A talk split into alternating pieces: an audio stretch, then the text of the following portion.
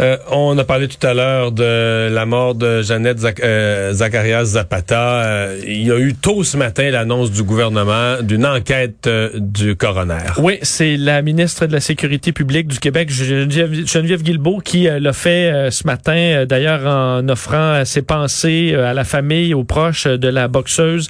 elle dit d'ailleurs que le bureau du coroner va procéder à une investigation sur les causes probables et les circonstances ayant mené au décès de l'athlète. On sait que ça a lancé c'est tout un débat.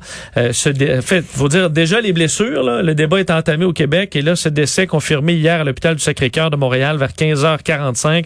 On a confirmé euh, qu'après, bon, euh, que, la, boxeuse est décédée euh, après avoir été plongée dans un coma, coma artificiel depuis son combat de samedi dernier au stade IGA, là, gala du groupe Yvon Michel.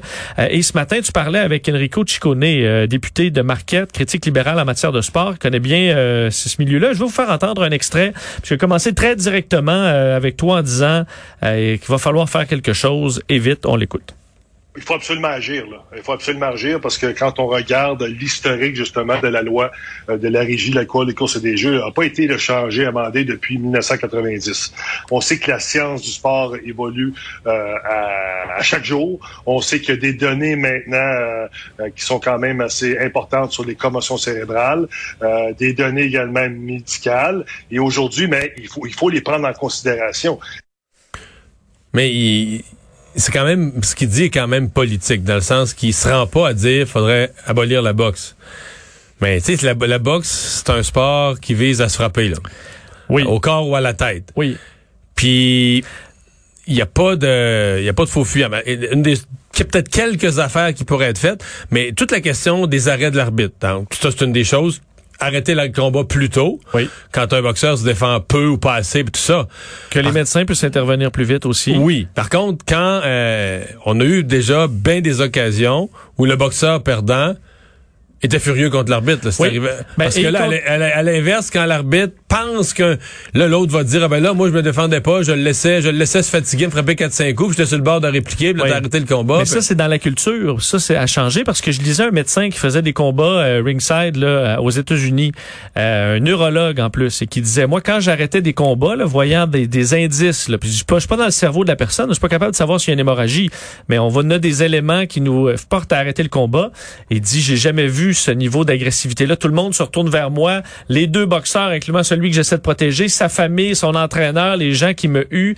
Donc, il y a un bout où, là, il, la culture, faut accepter ça. La culture de la boxe, c'est ça. C'est que faut que ça arrête. on peut pas te déclarer perdant si t'es pas perdu, là, si t'as pas mis le genou à terre.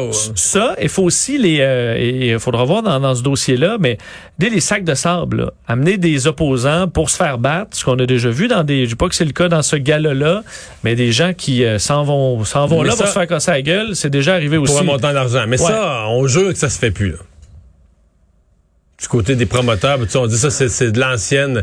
Maintenant, les gens qu'on recrute, euh, ils font partie de fédérations, comme au Mexique, il y a des fédérations, des écoles d'entraînement, etc. Mais cette il y aura dans une éventuelle enquête du coroner, euh, on va aller là, là. C'est de voir est-ce que cette boxeuse était vraiment euh, adéquate pour faire ce combat. Euh, on va aller au fond des choses. D'ailleurs, euh, demandait euh, M. Ciccone peut-être même la tenue d'une commission d'enquête. Pas qu'il faudra aller. Euh, Mais il a dit qu'il faut d'abord laisser aller l'enquête du, du, coroner. Ben, pour aller plus loin sur ce sujet, mais sur un peu un autre angle, l'angle de, ce que vit Marie-Pierre Roule, d'être celui qui, dans un sport euh, où tout le monde est consentant d'être sur le ring, euh, tu, tu, tu, donnes des coups pour gagner, mais finalement, euh, ça cause de la mort. Euh, on va parler à Serge Amiotte, ex-journaliste, co-auteur du livre Mon père Gaétan, Gaétan Hart. Serge Amiotte, bonjour. Salut Mario. Parce que euh, vous avez fait euh, un livre sur Gaetan Hart, bon, bien connu dans le monde de la boxe, mais peut-être certains ont oublié ça. Il l'a vécu, lui, cette situation-là. Hein? Oui, il l'a vécu euh, le 20 juin 1980. C'était une soirée de boxe mémorable au stade olympique. C'était la, soirée où Roberto Duran se battait contre Sugar Leonard. C'était gros, là. C'était vraiment gros.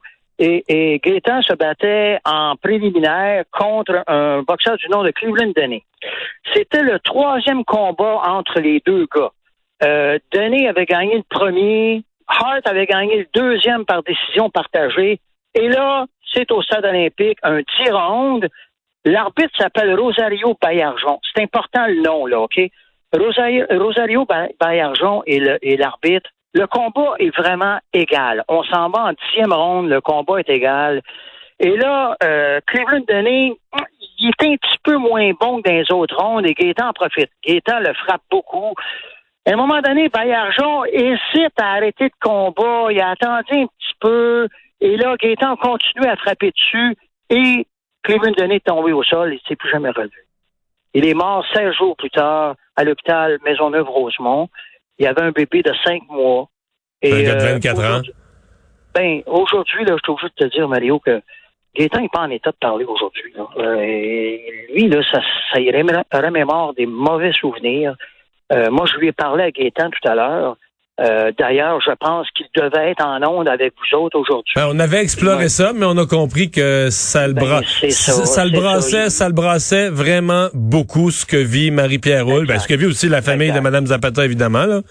Exact, exact.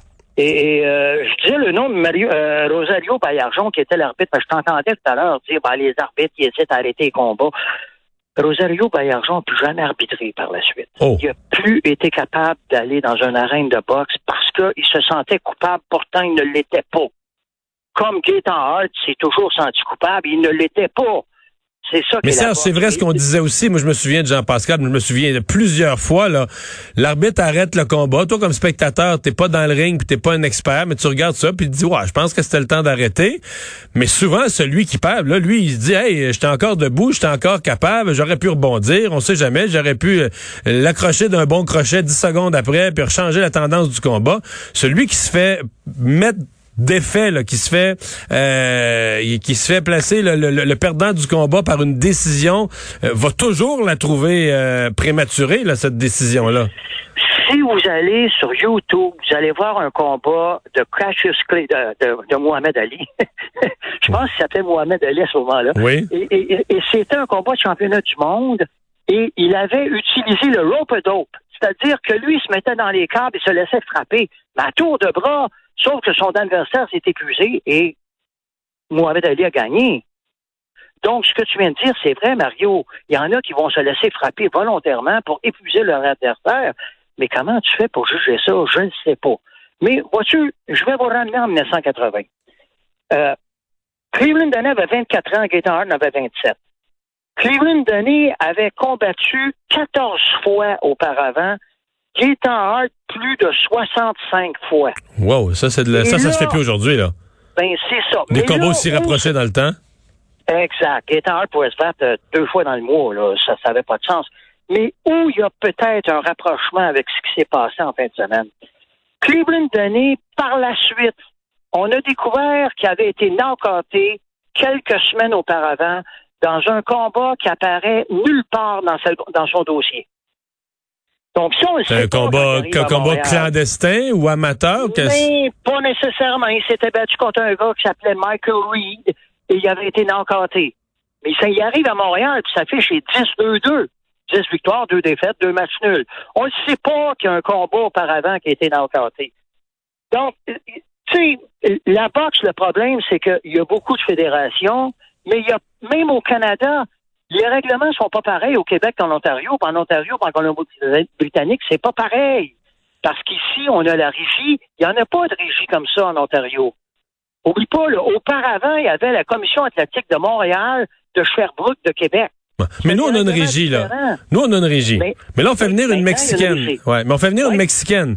Elle, ce que j'entends, c'est que, bon, euh, elle est, elle vit un knockout au printemps, dans le, dans le mois de mai, je pense. Et là, euh, il y a un docteur qui, qui fait une évaluation, mais au Mexique, dit, ben, il faut que tu sois 30 jours sans boxer. Pas plus que ça. Euh, bon, ensuite de ça, autre examen. Nous, au Québec, là, on, on se fie quoi, à un jugement, un examen médical ben, du Mexique. C'est ça. C'est ça qu'est l'affaire. On n'a pas le choix. On est obligé de se fier à ce qui se passe dans les autres pays, puis il va avec la bonne foi des gens, puis tu peux te tromper. Tu en 80, il s'était trompé avec, euh, avec Cleveland Denis. Il y a un combat que les gens ne savaient pas qu'il avait disputé puis qu'il avait perdu c'est peut-être la même chose pour elle. C'est ça qui est le problème. Je ne pense pas qu'on doit blâmer les promoteurs, les organisateurs, les gérants. C'est pas eux à blâmer, c'est le système qui est comme ça. Puis le diable de système fait en sorte que Il y en a qui laissent leur peau dans l'arène. Puis, puis euh, moi, pour avoir, pour avoir vécu le, décès d'un de mes enfants, c'est les gens qui restent qui souffrent. La pauvre Marie-Pierre Houle, là, c'est pas drôle pour elle, là. C'est vraiment pas ouais, ben, revenons, à, ouais, revenons à cet aspect-là, Gaëtan Hart. Euh, je, vais le découper, l'épisode. Les cinq jours. Parce qu'on dit le Denis a été probablement dans une espèce de coma artificiel ou le même genre de, de, de situation là, pendant cinq jours. Comment 16 jours. 16. 16, OK, 16 jours. J'avais entendu 5, ça change rien. La, question est la même. Comment il les a vécus? Parce qu'en écrivant sa biographie puis tout ça, comment il les a vécus, Gaëtan Hart, ces jours d'attente-là? Parce que lui, il devait penser à ça. Durant ces 16 jours-là, il devait penser à ça à longueur de journée. Qu'est-ce qui va arriver? Qu'est-ce qui va arriver? Mais, mais ce qui arrivait, c'est qu'il y avait des rapports de l'hôpital qui étaient souvent contradictoires. On dit à un moment donné qu'il a pris du mieux, ça va mieux, il s'est réveillé un petit peu. Sa mère disait qu'il avait fait des gestes ici et là il y avait beaucoup de gens qui parlaient, mais c'était c'était pas clair tout le temps. Et là, à un moment donné, lorsqu'on demande, lorsqu'on a demandé à la famille de venir de New York, ben là, on s'est rendu compte que c'était fini. Mais lui, le problème, c'est pas seulement pendant ces 16 jours-là, c'est par la suite. Il a été au salon funéraire à la chaîne. Et, la mère de Cleveland Donné le, le, le reçu euh, comme un chien d'un jeu de quilles. Le pauvre, le pauvre Gaétan s'en allait là. Euh, de bonne foi. Sa, ceinture de champion sur le, corps de Cleveland Denis, la, la mère criait, c'était vraiment pas drôle. Euh, eh lui et, lui se sentait tellement coupable. C'était vraiment épouvantable ce qu'il a vécu là. Et par la suite, inutile de dire que le moindrement que le décès de Cleveland Denis a été annoncé, là, les journalistes se sont mis à sa poursuite il y avait des gens qui allaient à sa porte, des journalistes qui allaient à sa porte. Eh, eh, est-ce qu'il s'est adressé à la presse? Est-ce qu'il a donné des entrevues à ce moment-là? Il a donné quelques entrevues, mais le pauvre, lui, tout ce qu'il disait, puis il avait raison. Il disait, ben, c'est ça, la boxe. On n'est pas là pour tuer l'adversaire, mais des accidents, ça arrive. Et souvent, ce qu'il disait, c'était mal interprété. C'était comme si de rien n'était. Mais c'était pas ça. Lui, il n'était pas capable de s'exprimer autrement. Il a même été se cacher dans un lac, dans, dans, dans le parc de la Vérandrie pendant quelques jours pour avoir la paix. Euh, et, et, et, vraiment, là, moi, j'ai travaillé avec pendant deux, trois ans avec le livre. Puis, des moments donnés, là, il y a de la misère encore à en parler.